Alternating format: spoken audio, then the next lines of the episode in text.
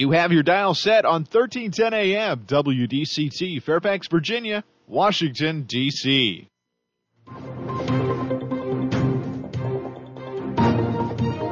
워싱턴과 미국, 그리고 세계의 흐름을 짚어보는 라디오 워싱턴의 시사 토크쇼. 워싱턴 전망대.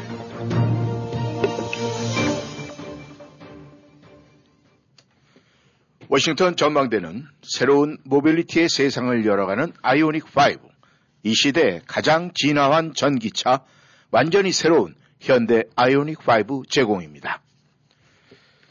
청취자 여러분 안녕하십니까. 오늘은 5월 23일 월요일이죠. 워싱턴 전망대 시작합니다. 바이든 미국 대통령이 한국 방문을 끝내고 일본으로 떠났습니다. 윤석열 정부는 이번 바이든의 방안을 통해서 한국의 외교 안보 전략에 지대한 변화가 있음을 보여주고 있습니다. 그리고 우크라이나에서는 여전히 우크라이나 군과 러시아 간의 동부 지역에서 치열한 공방전이 이어지고 있습니다. 오늘 어, 우크라이나 전황부터 알아보도록 하겠습니다. 오늘도 김영일 해설위원 함께 하십니다. 안녕하셨습니까? 네, 안녕하십니까. 예, 주말 잘 보내셨습니까? 예. 예. 아, 주말 사이에 우크라이나 이 전황에 어떤 변화가 좀 있었습니까? 네, 암만 해도 지금 벌써 이제 3개월 좀 지났는데, 아, 3개월이 지났, 아, 3개월째. 예, 지금 저도 이제 많은 예. 거딱 3개월이 됐네요. 근데, 아, 매일 뭐 하여튼 전쟁, 전투는 벌어지고 있습니다. 이제 조금 소식들이 좀 뜸하죠. 네. 예. 뭐 그렇다고 해서 지금 거기에 어떤 큰 변화라든가 뭐 그런 저 종전의 움직임이 있는 건 아니고, 네. 아, 지금도 이 시각에도 연일 포격전이 벌어지고, 어, 뭐, 밀고 당기면서 서로 한치라도 더, 어, 이제 지키고 아니면 밀어내려는 네. 그런 것이 진행이 되고 있습니다. 단지 이제 그 초기에 또처럼 그냥 결정적으로 큰 변화가 생기는 대대적인 공격이라든가 네. 뭐 그런 것이 지금 감행이 안 되고 있다 뿐이지 그야말로 그냥 서로 참호 파놓고 또 진지 파놓고 이제 포사격 해가면서 어, 조금이라도 더 아, 진출하려고 그러고 또 한쪽으로 밀어내려고 하는 네. 그런 공방전은 지금 계속되고 있는 상태입니다. 네. 아, 단지 이제 전쟁 양상을 본다면은 초기에는 아, 일단 뭐 수도 키이우를 포함해서 이제 전 지역으로 주요 지역을 다그 이제 밀고 들어왔을 때랬죠. 네. 어, 그렇기 때문에 곳곳에서 이제 판이 벌어졌을 때랬는데 지금은 이제 아, 북동부 특히 이제 동부 쪽 네. 그다음에 남부 지역 쪽에서만 아, 이제 그 저기 고 지역 중심으로 해갖고 네. 그러니까 이제 혹시 뭐 여러분들 그 우리 한반도랑 비교해서 본다고 그러면 대략적으로 이제 방향만 따져서 얘기한다고 그러면 아, 속초나 강릉 지역 정도랑 예. 저기 부산 울산 지역 정도쯤에서만 전투가 벌어지고 있다. 아니 음. 본격적인 예, 예. 아, 다른 지역에서도 물론 뭐 또 하시라도 이제 미사일 공격에 가해지고 있을 수 있긴 하지만 아, 전체적으로 다 아, 주요 도시 내지 주요 지역을 다 상대를 했던 것은 이제 그런 지역으로 전역이 좁아졌다. 네. 음, 그리고 이제 초기와는 다른 점은 러시아가 아, 물론 이제 밀고 나오려고 밀고 들어오려고 계속 합니다만은 네. 이제 상대적으로 거기에 주력하기보다는 어떤 면으로 봐서는 현재 이리저리 이제 장악하고 있는 위치 굳히기. 음. 그러니까 다시 예를 들면 강릉이나 속초 정도를 점거하고 있었다 안 된다 그러면 그 지역에서 버티면서 조금 더 뭐 춘천 쪽으로 네. 혹은 이제 이 저 서울 쪽으로 오려고 한다거나 음. 어, 뭐 아니면 조금 더 이제 경상도 쪽으로 밀고 내려갈래라든가 예, 예. 이런 정도긴 하지만 기본적으로는 아, 강릉과 속초를 굳히기로 들어가는 음. 그다음에 저 남쪽에서는 울산 정도 지역에서 잡았던 걸 역시 아, 더 이상 치고 외곽으로 나가지 못하고 거기를 굳히기 하려고 하는 네. 그래서 이제 피점령 지역이 혹시 이제 흡사 자기네 나라 땅 모양 뭐 루브라도 쓰게 하고 아뭐 저기 지역에 이제 자치 뭐 아니면 이제 그 동네에도 뭐 조그만 시라든가 이런 거 있지 않습니까? 예, 예. 그런데 이제 러시아계 내지 친러시아 쪽 사람들을 이렇게 내세우는 음. 그래서 이제 이건 우리 땅이다라는 식의 이제 그런 거를 병행하면서 이제 이렇게 아 이제 그 굳히기식으로 들어간 형세를 보이고 있고 또 네. 동시에 이제 이 우크라이나군이 자꾸 증강이 돼서 어 보완이 되고 그러니까 이제 이걸 그 우크라이나군의 공격이 다시 예를 들면 속초나 강릉 쪽으로 저쪽에 서부 쪽에 있던 거라든가 예, 예. 오는 걸 막게 하기 위해서 음. 그 남들은 무슨 춘천이든 뭐 서울 쪽이든 군산 쪽이든 그쪽에 대해서는 또 나름대로 포격 같은 걸 가해 갖고 예, 예. 거기는 거기대로 해서 우크라이나 병력을 이렇게 좀 묶어두고 예. 자기네들 쪽은 동부 지역 쪽에서 꽉 이제 틀어지려고 하는 이런 양상을 보이고 있다고 이제 이해하시면 될 것 같아요. 예. 그러니까 이제 양측이 대대적인 진격 침공보다는 네. 아, 포병을 두고 3, 40km 혹은 2, 30km 떨어진 데에서 서로 이제 포사격으로 해서 상대방 음. 그 어떤 뭐 기지라든가 보급 창고라든가 이런 거를 이제 공략하는 예. 그런 식이 되고 있는데 어쨌든 이럼에도 불구하고 뭐 하루에 100여 명 혹은 그 이상씩의 전사자 혹은 전상자들이 좀 나오고 있죠. 예. 음. 그래서 아, 요런 이제 그래서 큰 틀로 봐갖고는 어, 일종의 이제 이것이 이제 겨착 상태가 돼갖고 예, 예. 어, 어딘가에 이렇게 조금 묶여 있는지 그런 모습인데 음. 그렇음에도 불구하고 어쨌든 그 양쪽에서는 지금도 계속 이제 전투가 벌어지고 있고 비공식적이긴 합니다만 이제 우크라이나군이 올리는 정가 같은데 이렇게 매일 데일리 베이스로 나오는데 예. 뭐 오늘 러시아군 뭐 300명 이제 전사 음. 또뭐 전차 12대 음. 뭐 이제 이런 식의 비행기 뭐 두대뭐 네. 고사포 내지는 거 이제 이런 식들을 하고 있어요. 예.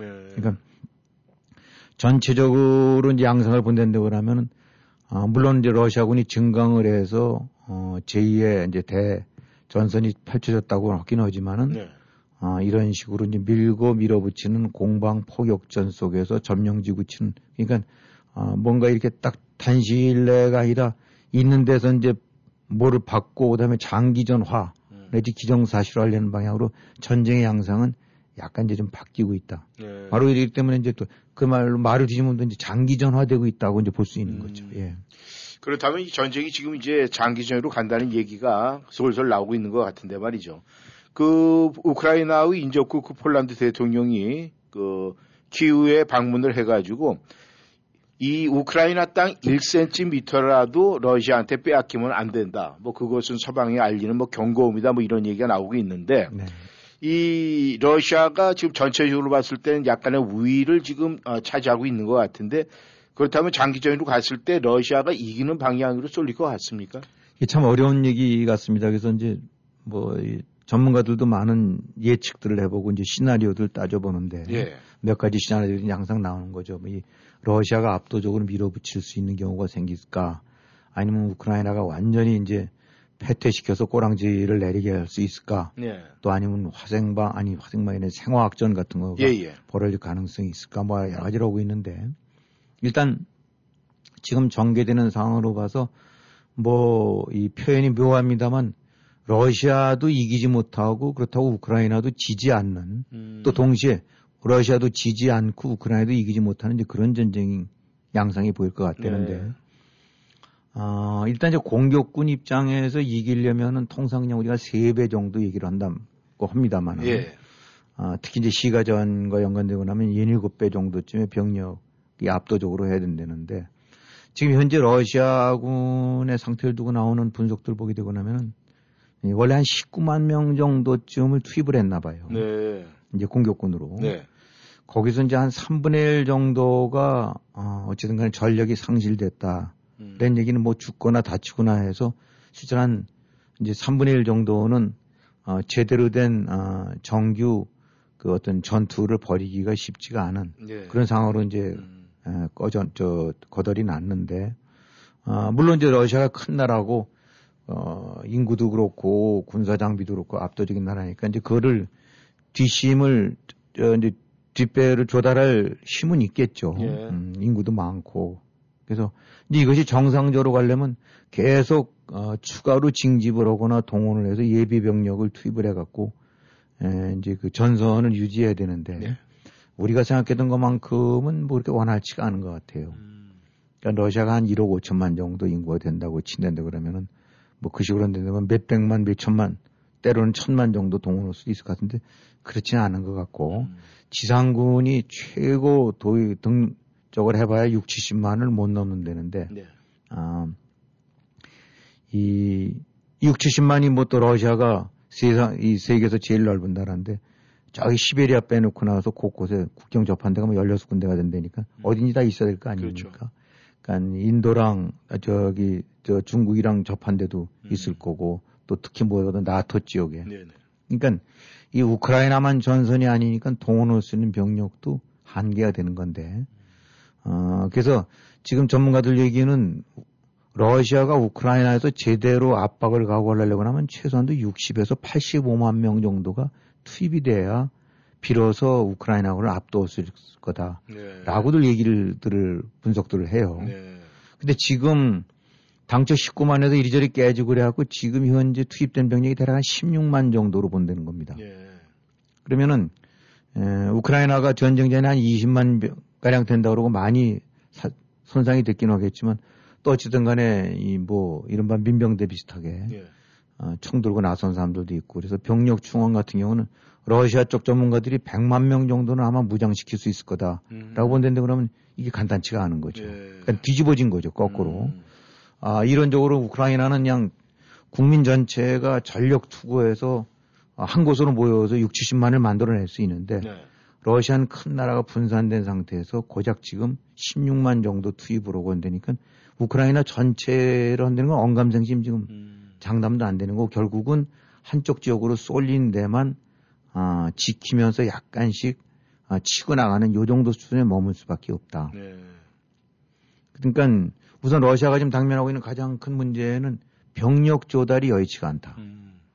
아, 그 다음에 또 설령 병력을 조달한다 하더라도 이게 뭐 그냥 날탱이들은 안 되니까 음. 4, 5개월, 3, 4개월 최소한도 신병 훈련도 시키고 뭐 장비 적응 훈련도 시키고 그래야 되지 않습니까? 음. 그러다 보니까 지금 러시아 쪽에서는 그 아마 이제 민방위 이런 식으로 해서 40세를 기준으로 했다가 이제 그 연령을 끌어올리는 식으로 하나 봐요. 예. 어, 전투 경험 있는 예비군들 그냥 어, 끌어들이려고 하는데 이 부분도 어, 여의치가 않은 것 같아요. 예. 그러니까 병력 조달 여의치가 않고 그다음에 기, 본적으로 좀 문제가 되었던 장비라든가 보급, 탄약, 음. 소위 그 로지스틱스가 완전히 지금 그 막 엉망이었으니까 예. 그 부분이 하루 아침에 해결될 게 아닌 거죠. 음. 그래서 여러 가지 시나리오들이 나오는데 물론 우크라이나가 러시아를 거꾸로 밀고 들어가갖고 아, 쳐부수는 일까지는 기대 못하지만은 음. 최소한도 지금 나오는 얘기는 우크라이나가 지는 일은 아, 진다는 건 물론 지금 많은 저 전체가 국토 전체가 이제 파괴됐지만 예, 은 예.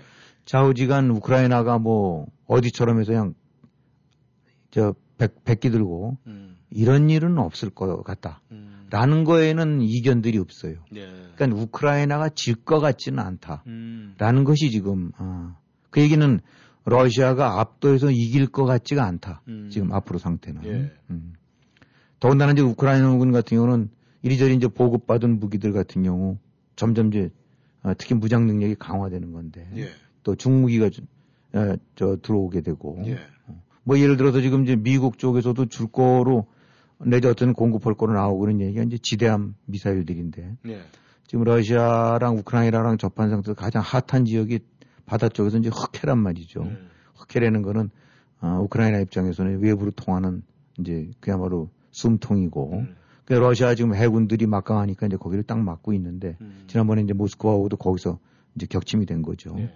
근데 이제 이런 데서 막고 있으니까 뭐 식량도 아, 수출을 못 하고 음. 우크라이나가 네. 물자 조달도 안 되고 이제 고립을 시키려고 해상 쪽은 예.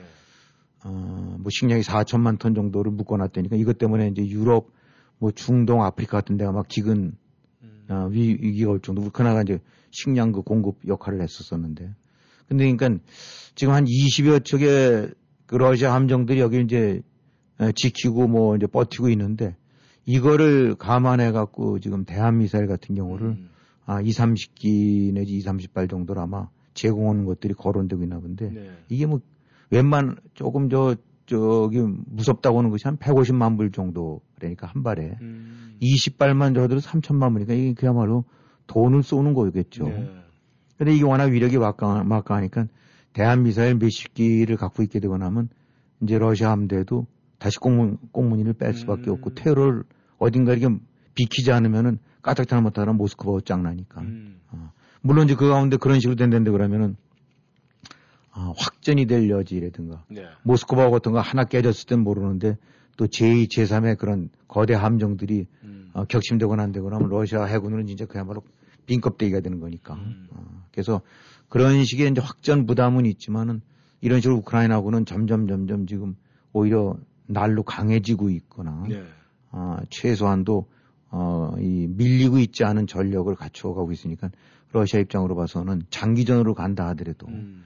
어, 뭐 지진 않는다 치더라도 러시아가 압도할 수 있는 입장은 아니다. 네. 그러니까 이제 시나리오가 우크라이나가 지는 시나리오는 대체적으로 좀 가능성이 희박하다라는 쪽으로 의견들이 많아지고 있는 것 같아요. 네. 현재 기준으로 봐서는.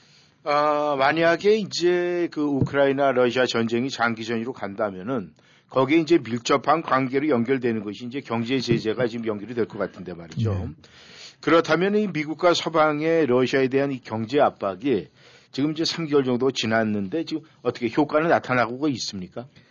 네, 이게 이제 뭐 경제 제재라는 것이 군사 작전이나 무슨 전투처럼 이렇게 당장 눈에 안 띄어서 그렇지. 예. 예, 사실 이제 우리가 모르는 사이에 러시아 경제가 지금 한마디로 전문가들은 골병이 들어가고 있다라고 얘기를 음. 해요. 아, 그 여파가 나타나려면 최소 3개월은 지나야 되는데 아직은 이제 오늘이 만으로 3개월째니까 예. 더군다나 이제 제재가 가해지기 시작한 건 또 그보단 짧죠. 음. 전쟁 이후부터니까. 네. 아, 근데 뭐 이렇게 나오는 거는 뭐 무역 수지가 개선이 됐다. 음. 어, 외래 더 저기 수입보단 수출이 훨씬 많아서 돈이 더 남았다. 또 뭐 루브라가 오히려 뭐 단단하다라고 네. 얘기를 한다는데 이제 전문가들 지적하는 건 그거는 다 일시적인 이제 착각이다. 음. 아, 무역 수지 개선됐다는 얘기는 팔긴 러시 원유라든가 뭐 가스는 파는데 네. 사들여 오질 못하니까. 음. 그래서 뭐 전자 제품이라든가 이 통신 제품 이런 특히 그 예민한 군사 용도로 전용될 수 있는 제품들 예, 예. 이런 건 50에서 7, 80%가 끊어졌다니까. 음. 그러니까 한마디로 저기 이제 러시아가 뭐 무슨 셀폰이나 이런 거 이제 못 사오는 거죠. 네. 사오고 싶어도. 그 가운데서 이제 여러 가지 컴퓨터 부품이든가 반도체 이런 것들도 7, 80% 떨어졌다니까 뭐 이렇게 사들여 오는 게 없으니까 돈이 얼핏 남아 보이는데 네. 이건 다 허상이다라는 얘기죠. 음. 그래서 지금 진행되고 있는 거로만 보더라도 GDP 단기적으로는 GDP지만 이 뭐 경제 구조 자체가 허물어지는 거니까 음. 아, 핵심 장비 내지 핵심 부품이 못 들어오게 되고 나면 아, 완제품을 못 만드는 거고 음. 또 핵심 소비재는까지 거뭐 배줄이고 스타벅스 안 들어오면 참는다 하더라도 음. 이제 산업재 같은 것이 안 들어오게 되고 나면 그로 인해서 공장 가동 중지되고 또 실업률 생기고 실업률 생기게 되고 나면 실업자 내지 이렇게 해서 어 그것이 경제가 이제 악순환되는 거 아니겠어요? 그렇죠. 그러면서 이제 점점 그 산업 경쟁력은 이제 떨어지고 음.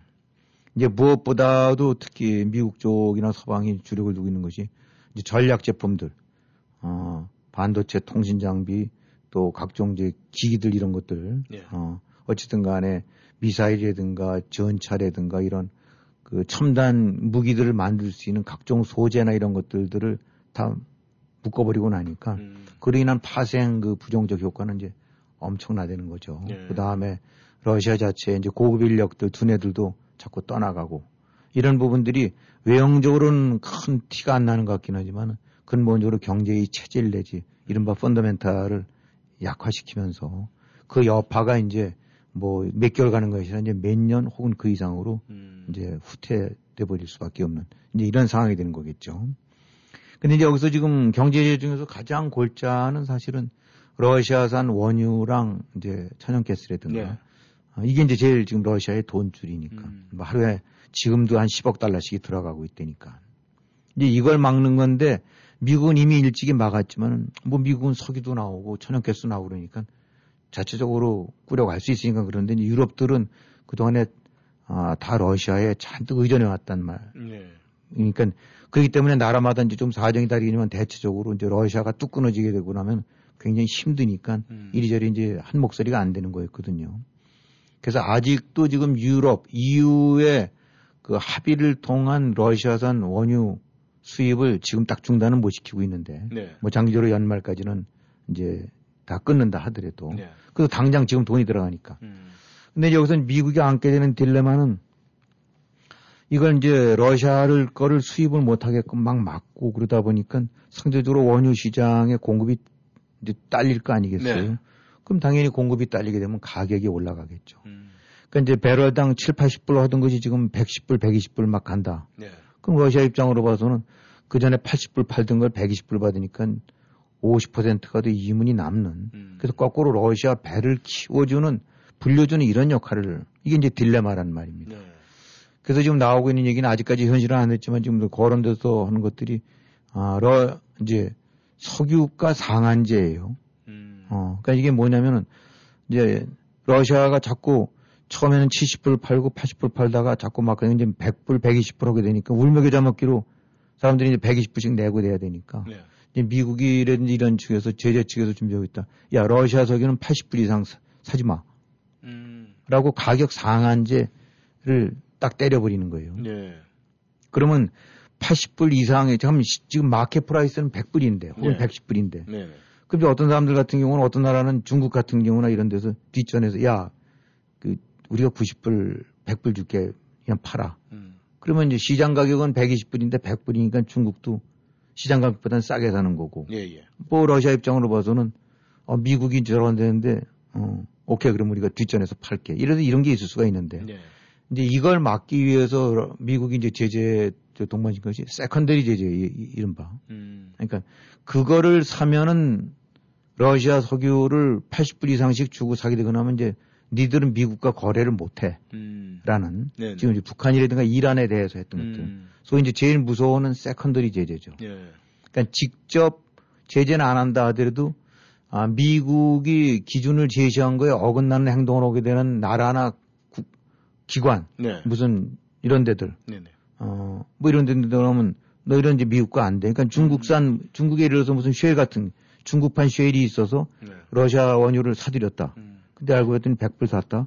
그럼 너 중국 저 쉘은 앞으로 미국과 은행가도 안 되고 근데 걔네들 입장으로 봐갖고는 야, 이 러시아 석유 조금 싸게 샀다가 아주 서방 측이랑 거래가 끊어지게 되면 더큰 음. 손해가 온다. 이제 이래서 손을 드는 거거든요. 네.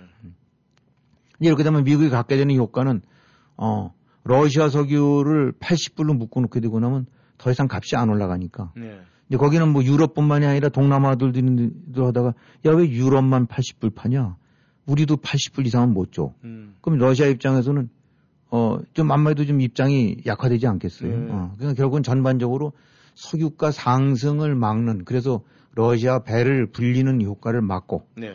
그 다음에 나름대로 공급의 숨통을 틔우고 음. 어, 그런 과정 속에서 이제 점점 점점 더 러시아의 그 수출은 아, 이제 물량을 줄여나가는 음. 이제 이런 것들이니까 이게 이제 우리 미국 입장에서 보게 되고 나니까 속이 고소한 건데 음. 제재가 됐는데 어떤 경우는 말을 좀 뒤집어보게 되고 나면 무지막지한 횡포일 수는 있죠. 음. 아니면 니네 나라가 감나라 배나라에서 금정해놓고 나서 그 이상 사게 되고 나면 저거냐 나올 수도 있는데 어찌됐든 간에 이제 미국과 서방이 합심을 해갖고 오케이 아, 석유가 상한제로 딱 끊어놓고 그 이상은 사지 말자. 네. 사더라도 그 이상은 주지 마. 음. 이렇게 되고 나면은 이제 이 원유가 앙등했다는 이런 부담들을 줄이는 거죠. 네. 음. 그래서 결국은 지금 이제 이런 식으로 헌된되고 나면은 이제 유럽 주요국들이 일단은 한꺼번에 다는 아니더라도 계속 수입은 줄여나가기로 한 거니까 음. 가격 폭등도 막고 네. 또 물량이 대폭 줄어드는 것도 막고 어 물론 지금 이제 중동 산유국들 뭐 사우디나 이런 데는 그 협조를 잘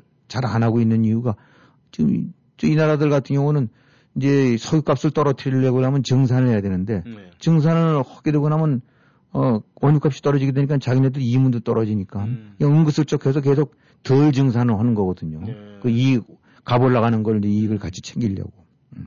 그래서 어쨌든 이런 식의 이제 제재가 지금 뭐 조만간 또 이제 국리해서 저 미국 입장에서는 그렇게 하려고 하는 것 같아요. 네. 그러니까 하여튼 미국이 지금 안고 있는 전략은 이번 기회에 아주 그냥 그 러시아를 경제라든가 이런 거를 군사력 이런 부분을 최대로 어, 약화시킬 수 있으면 약화시키겠다. 음. 음, 이런 입장인 것 같아요. 네. 물론 이제 유럽들 같은 경우는 조금 상황이 지정학적으로 다르니까 음. 너무 러시아를 궁지를 안 몰려고 하고 있는데 미국 입장에서는 뭐 정말 아쉬운 게 없는 거죠. 네.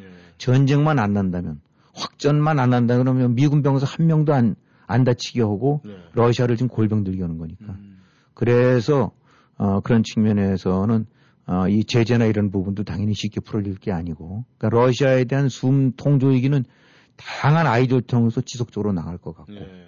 어, 심지어는 러시아 외환 보유고 해갖고 우크라이나 지원하는 얘기도 나온다니까. 음. 어, 그러니까 이런 측면으로 봤을 때 전쟁은 장기적으로 어, 푸틴이 그야말로 무릎을 꿇지 않는 한또 꾸를 수 있는 입장이고 어떤 장기화 될 것 같고 네. 경제 제재는 아름아름 어, 눈에 안 보이는 데서 계속 골병 들어가는 식의 네. 강화는 계속돼 나갈 것 같다라고도 보고 있습니다. 네.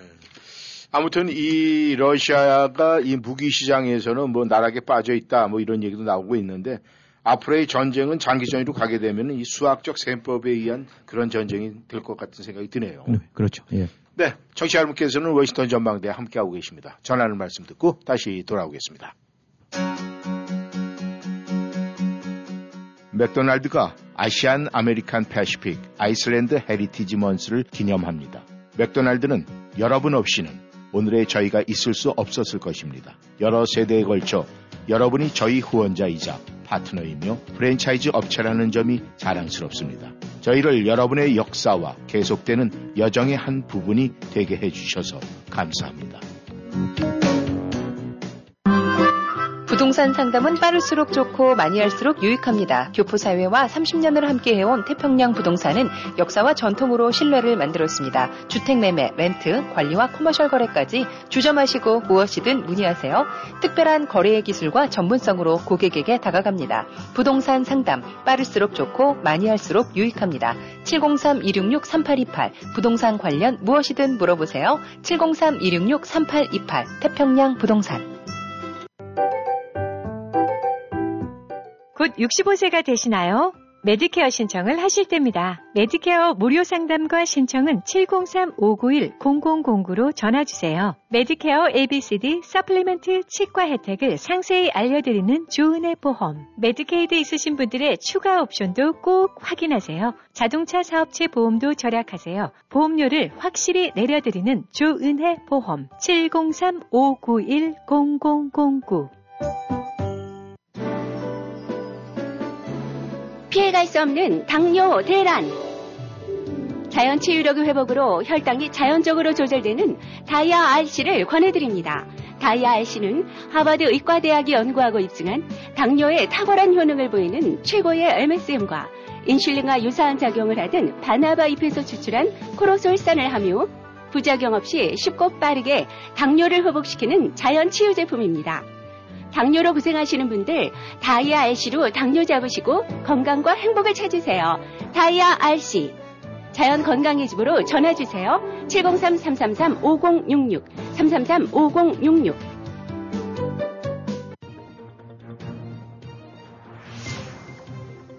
여러분은 지금 라디오 워싱턴 그리고 미주경제 신문 대표인 김용일 해설위원과 라디오 워싱턴 콘텐츠 본부장 이구순이 진행하는 워싱턴 전망대를 함께하고 있습니다.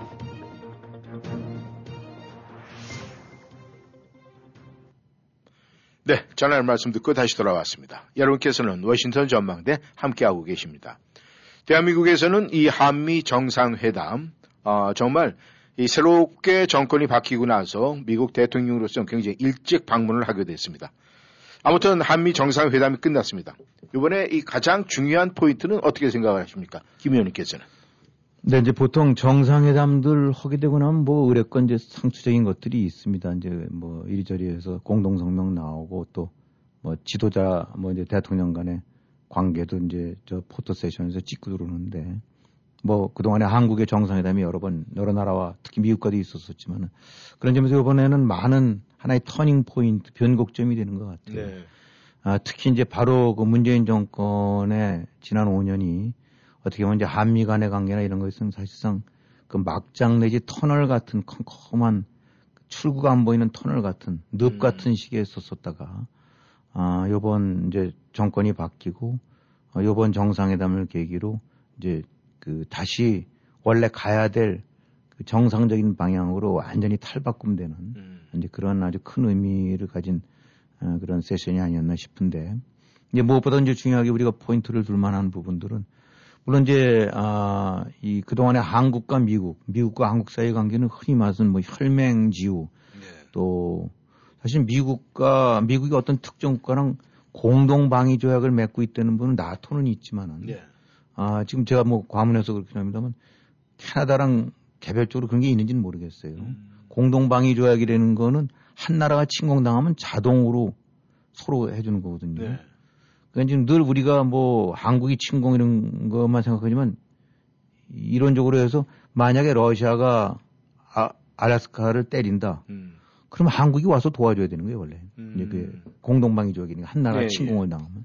그런 류의 것이 세계 유래가 있는가라고 볼 정도로 그야말로 이제 그 군사 안보적으로는 그 나라, 다른 나라끼리긴 하지만 그냥 한 핏줄처럼 되어 있었던 것이 지난 5년간 아, 그야말로 그냥 망가지고 손상되고 그 형편없이 빛이 바랬고 네. 어, 삐걱거렸던 거죠 문재인 정권 때. 음.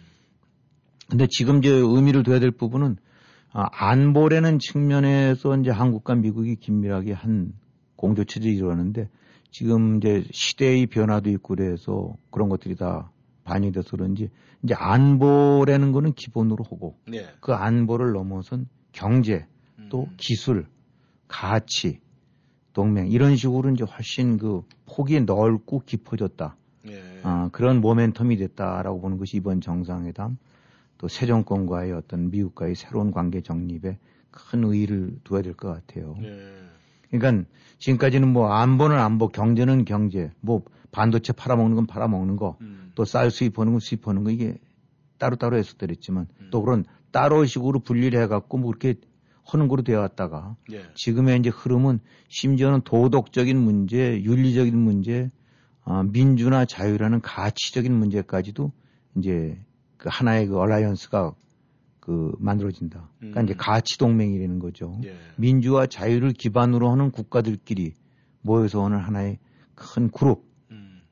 이제 그런 거를 구축하는데 한국도 그동안에 뜨악해 있고 어, 동떨어져 있다가 음. 그 가치 동맹에 같이 이제 어깨를 나란히 오고 들어갔다. 네. 어, 이런 부분들이 확실하게 그전과는 어, 달랐던 부분들이죠. 네. 단순하게 겉으로 드러나는 숫자와는. 음.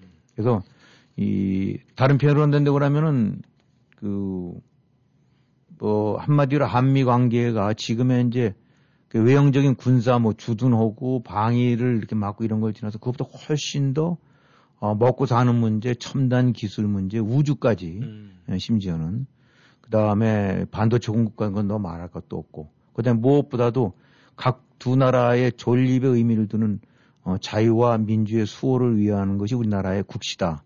음. 어, 우리도 자유와 민주를 수호하는 것이 국시다. 우리는 같은 방향과 목표를 정한 나라들이니까 우리는 정말 같이 가야 된다라는 식으로 정립이 됐다는 거. 네. 어, 그래서 이제 그 일환으로 어, 이번에 이제 인도 태평양 경제 프레임워크라는 IPEF 같은 경우도 이제 미국이 창립을 했는데 그건 뭐 누가 보더라도 어, 공, 중국에 대한 어떤 이제 확실한 견제 공급망 차원에서 네.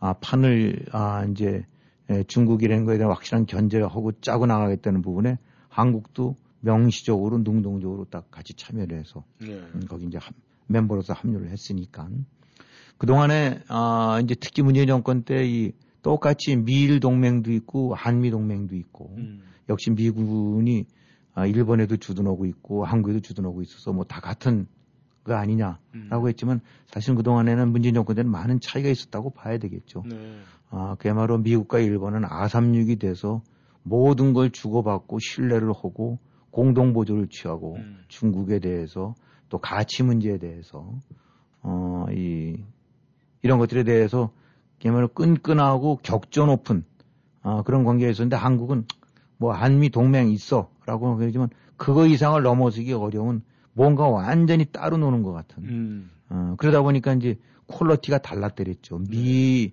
일본을 바라보는 미국의 눈과 한국을 바라보는 일본의 눈은 확실하게 달라서 음. 여기는 뭐 외형적으로는 결혼 생활이긴 하지만 뜨악한 별거와 다름없는 아, 이런 식의 했다가 아, 이게 이제 좀 분위기가 확 바뀌어갖고 예. 진짜 질적으로 신뢰나 상호 이런 측면에서 확연히 달라진 음. 명실상부한 이제 한미 동맹이 만들어졌다. 네. 아, 그런 것이 구축되는 전환점이 됐다. 이런 거가 되고 나니까 연후 정상회담과는 확실히 다르고 음. 아, 그런 측면에서는 아주 바람직한 방향으로 그동안에 아, 이 구멍이 숭숭 뚫리면서 망가져 버렸던 한미 동맹이 완전히 복원되면서 단순 복원뿐만 아니라 훨씬 더 차원 높은 음. 깊이 있고 내실 있는 식으로 바뀌어 가는 그런 하나의 전환점이 되지 않았나 음. 그렇게 평가할 수 있을 것 같아요. 예.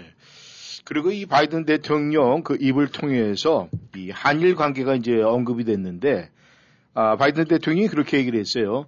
이 역사적인 어떤 흐름을 봤을 때 한일 관계를 이해는 하지만 앞으로의 이 한미 일의 이 공조 때문에라도 이 한일 관계가 좀 잘 됐으면 좋겠다 이런 언급을 했는데 그건 앞으로 이제 어떤 식으로 펼쳐져 나갈지는 우리가 굉장히 궁금한 것 같습니다.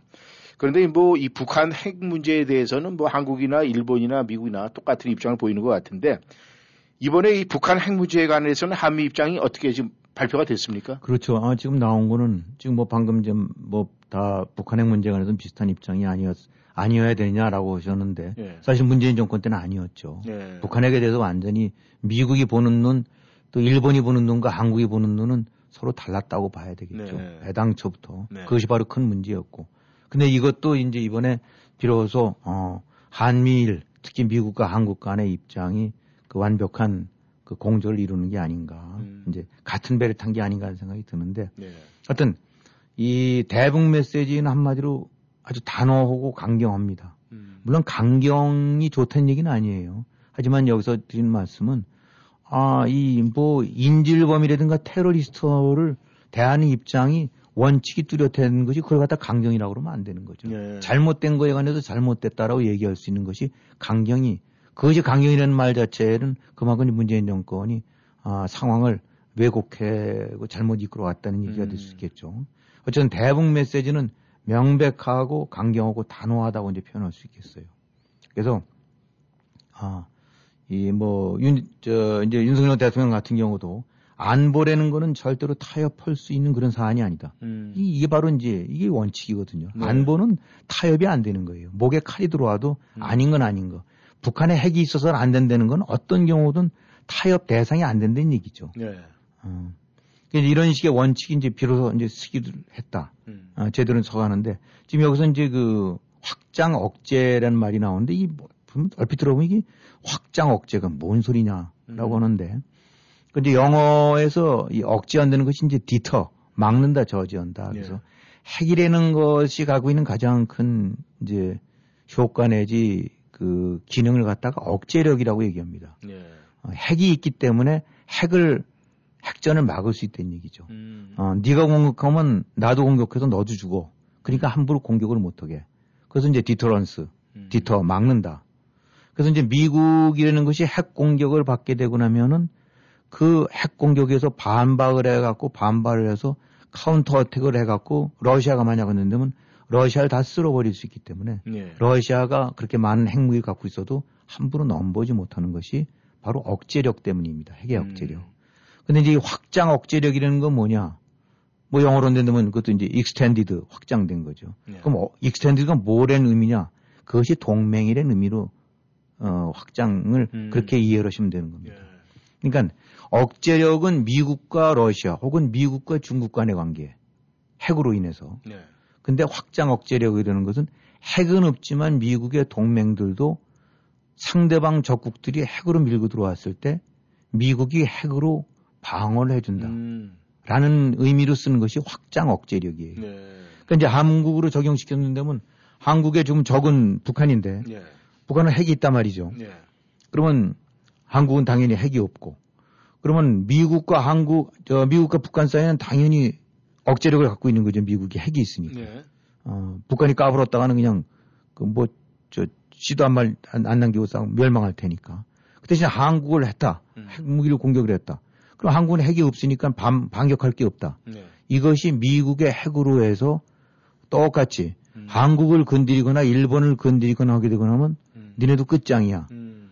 아, 그러니까 우리를 침공하는 거랑 똑같아요. 핵으로 공격하는 거랑 똑같아라는 개념이 확장 억제력이에요. 예. 이러다 보니 확장 억제력이라는 건 다른 말로 얘기한다면 핵우산이라는 면이 될 수도 있고 음. 이제 핵우산이라는 건 핵이라는 큰 엄브렐라 밑에 미국이라는 핵우산 밑에 핵이 없다 하더라도 아, 가상적국 내지 북한 같은 데서 핵 공격해 오는 거를 막을 수 있는 하나의 우산 역할을 한다라는 의미였는데 네. 핵 우산보다 좀 더 적극적으로 정리된 것이 확장 억제라는 음. 그런 표현이 되는 거죠. 이다 보니까 이게 북한이 쏘면 니들도 끝나라는 부분이니까 문재인 정권 때는 이걸 안 썼어요. 그러니까 음. 당연히 음. 김정은이 또 신기 저 거슬릴 일이고 그러니까. 음. 그래서 이런 걸 안 쓰다가 이제 비로소 정권 이번에 바뀌면서 확장 억제력을 다시 명백하게 다시 아, 그 천명을 했던 얘기는 음. 북한이 하게 되면 핵으로 대응해 준다. 음. 핵으로 밀고 들어오면 핵으로 대응해 준다라는 말이 명시적으로 언급이 된 거죠. 음. 어, 그러니까 비로소 제 궤도를 찾은 거죠. 네. 그동안에는 문재인 정권들은 핵 넘어오게 된다면 어 그냥 뭐 평화선언 어쩌고 해서 대화로 해서 뭐 저기 김정은이 절대 그 그런 저 핵 공격을 할 의지가 없고 특히 한국에 대해서는 이따위 그, 그, 그 사기, 어, 허언이나 이 허상 같은 말들이 네. 지금 이제 저, 저 존재할 수 없게 된 거죠. 음. 그러니까 핵으로 쏘면 니들도 핵으로 간다라는 네. 걸 명시한 거. 네. 이런 것이 이제 북한 핵 문제가는 이제 한미 입장이라고 할 수가 있겠고 또이 공동성명 같은 경우를 통해서 확실하게 이제 이 확장 억제 공약을 이번엔 확인을 했어요. 네. 어, 그전 같은 경우에는 미국이 가능한 역량으로 막는다.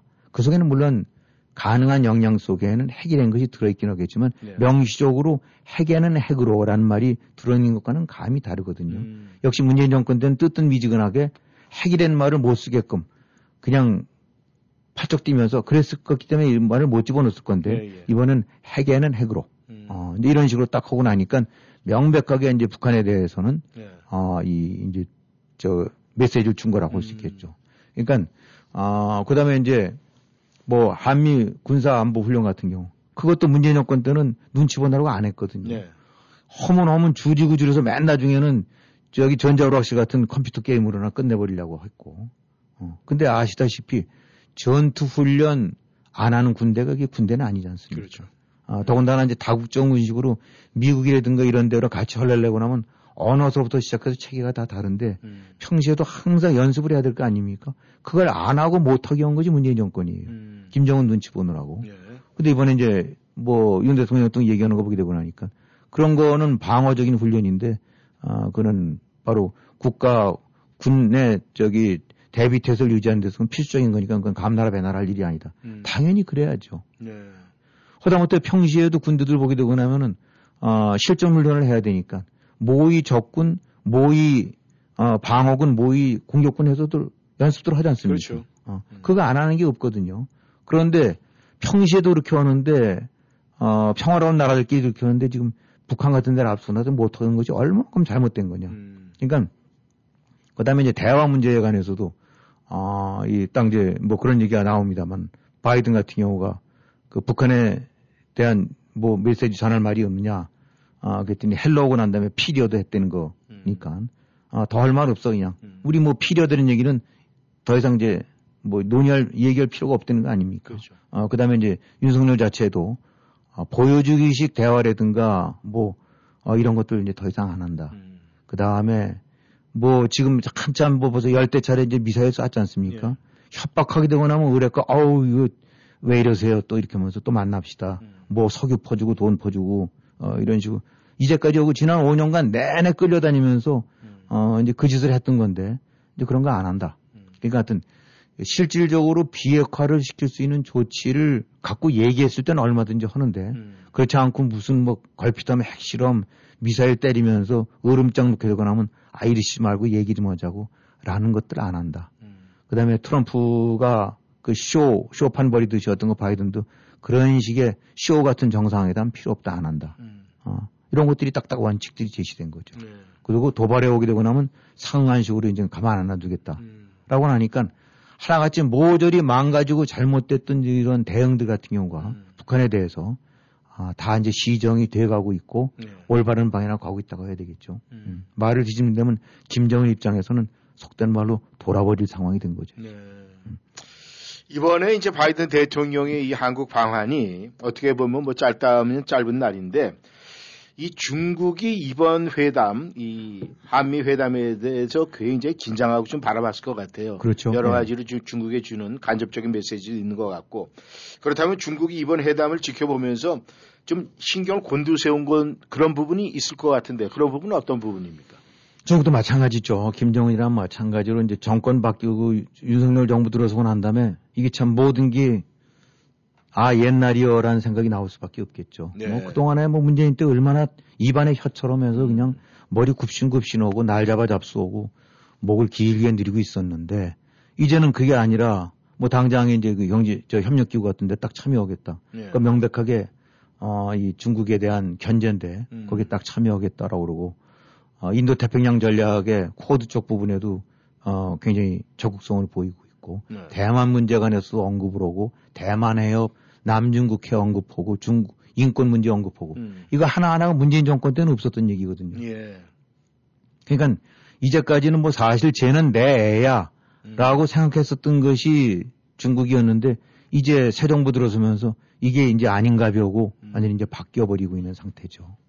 어, 그러니까 한마디로 이 문재인이 이제 뭐 안 보는 미국, 뭐 경제는 중국에서 그 박쥐처럼 줄타기를 할 수 있으라고 봤지만 은 사실은 중국이 완전히 경도되는 방향으로 왔다가 아, 이제 이 모든 것들이 어, 방향들이 다 달라져 버린 거죠. 예. 그러니까 뭐 중국의 언론들이라고 할 수 있는 이제 어- 언론이는 뭐 말이 언론이지만 이제 관영지 같은 데가 뭐 하나같이 좀 진행되는 것이 중국에 대한 도발적인 행태들이다. 어, 당연히 불편하겠죠. 네. 어, 이제까지는 그냥 노비나 그 하인처럼 굽신거리다가 이제 고개를 쳐들고 헐말하면서 우리 따질 건 따집시다라고 나오는 거니까. 음. 음. 그래서 공동성명에 들어간 것도 그렇고 실제적으로 지금 새 정부 취하고 있는 조치나 이런 부분들도 어, 이 확실하게 이제 미국과 공조 체제를 강화하고 중국 문제 관해서도 어, 이제 이 같이 행동 통일을 하겠다라는 음. 메시지 이제 주고 있는 거니까 어, 이제 막 협박도 나오죠. 어, 외교부 장 같은 경우 뭐, 그, 그렇게 하면 안 될 거라고 이런 식으로 얘기했다가 이제 뭐 이런 관용로 언론 이런 데를 통해 갖고 대가 치를 거다 대한 한국이 음. 어, 그런 식으로 자꾸 이제 뭐 일탈해 갖고 미국 쪽으로 기울게 되거나 가만 안 놔둘 거라고 이제 노골적으로 많이 나오는 것 같아요. 네. 이건 불가피한 거죠. 음. 어, 이거 무서워 갖고 사드 때 가서 굽신거리고 날 그냥 마음대로 오세요. 삼불에서 군사 주권 다 포기하고 이랬던 것들인데 네. 이제 그런 부분들 다 아, 이제 원칙대로 안 보는 타협 없다는 식으로 가는 거니까. 음. 음. 그러니까 지금 중국 입장으로 봐서는 어, 한국의 존재라는 것이 사실 어떤 면으로 봐서는 굉장히 중요한 역할을 했었어요. 음.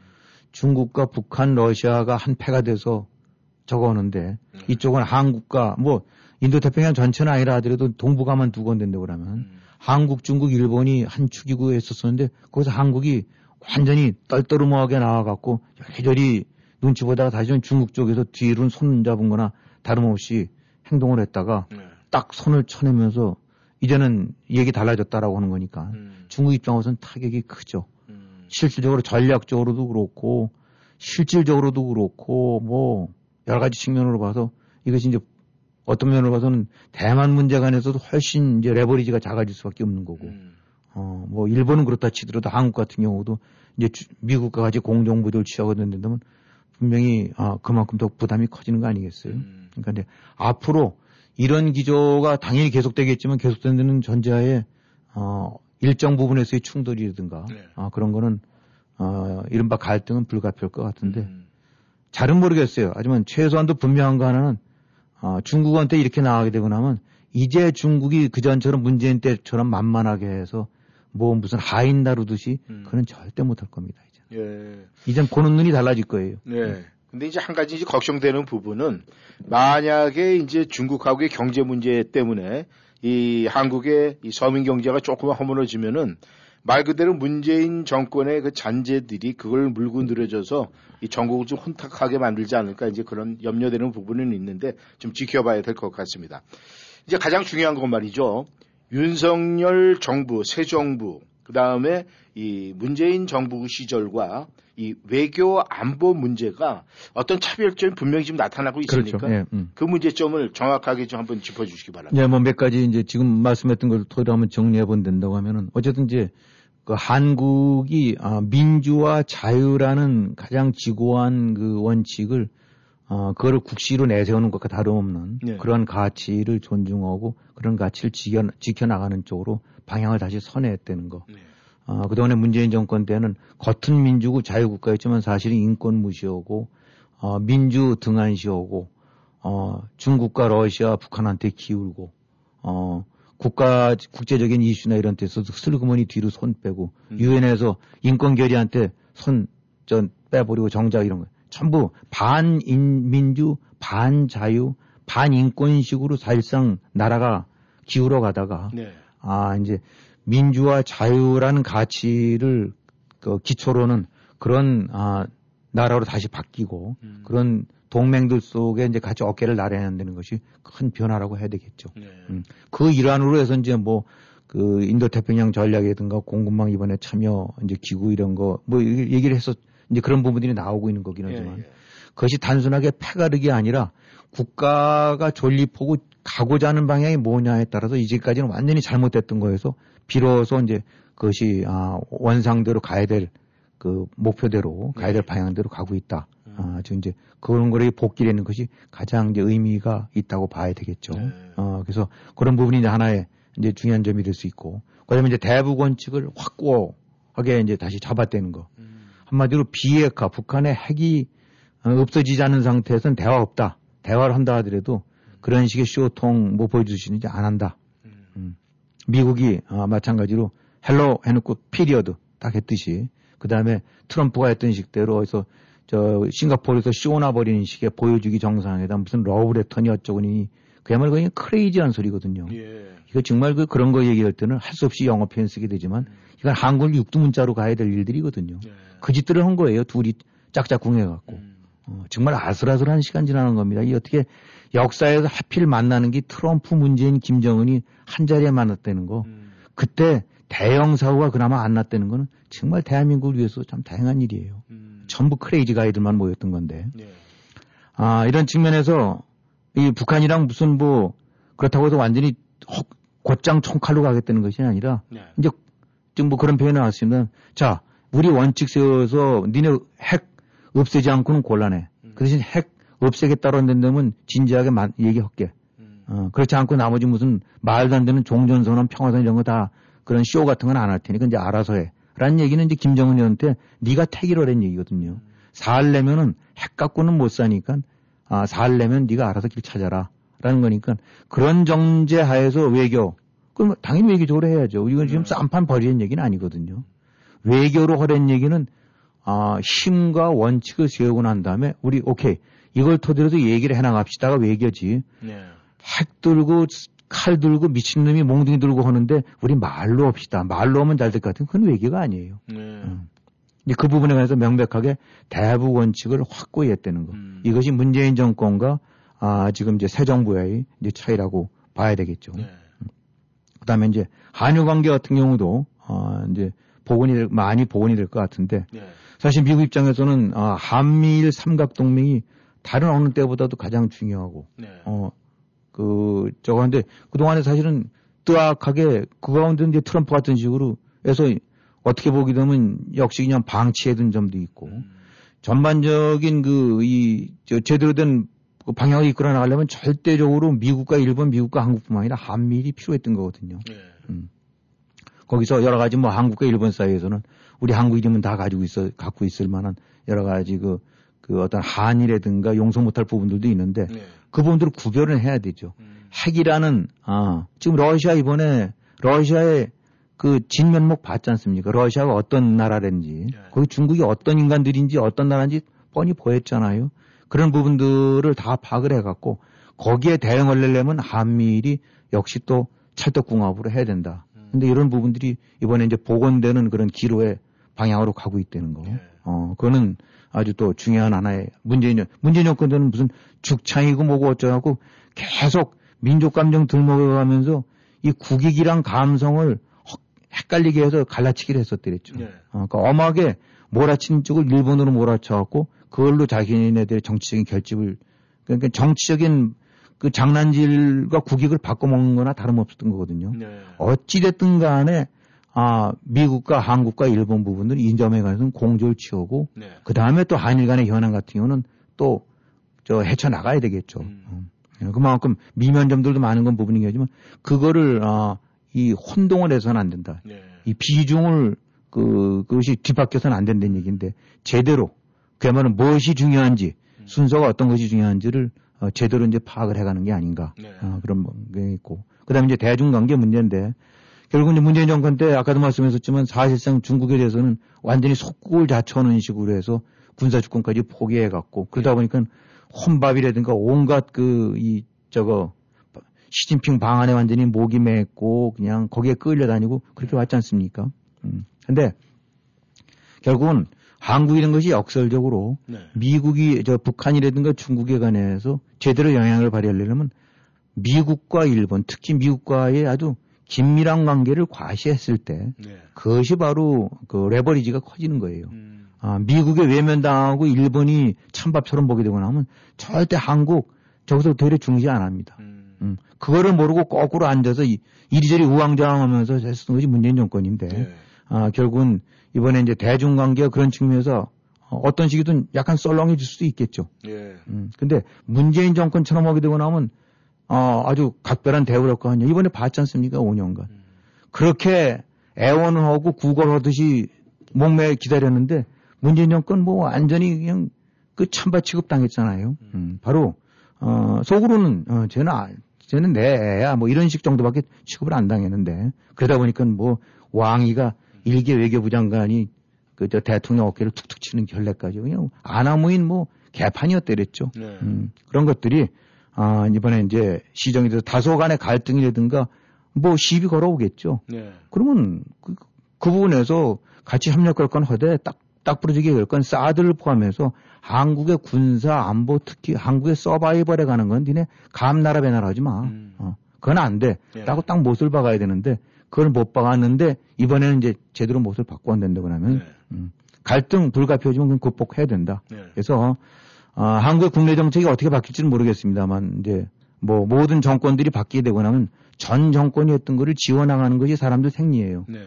어, 배워야 될 것도 있고 참조해야 될 것도 있긴 하겠지만 그래서 국내 정치에 관한 언급은 안 하겠습니다만 사실 외교 안보에 관해서는 문재인이 밟았던 코스는 하나같이 다 뜯어 고쳐야 되고 음. 다 부숴버리고 새로 해야 되거든요. 네. 근데 지금 이제 뭐, 그 한미 정상회담 이런 거 내지 한미일 관계 이렇게 보게 되고 나니까 아, 비로소 그런 방향들이 올바로 잡혀 나가는 것 같아요. 네. 참 다행이라고 생각합니다. 네, 감사합니다. 네, 워싱턴 전망대 오늘은 좀 아주 시원한 탄산 음료수 한 컵을 먹은 것 같습니다. 김영일 해설위원님, 수고하셨습니다. 네, 수고하셨습니다. 네, 워싱턴 전망대 오늘 여기서 인사를 드리겠습니다. 아, 드리겠습니다. 함께 해주셔서 감사합니다. 안녕히 계십시오.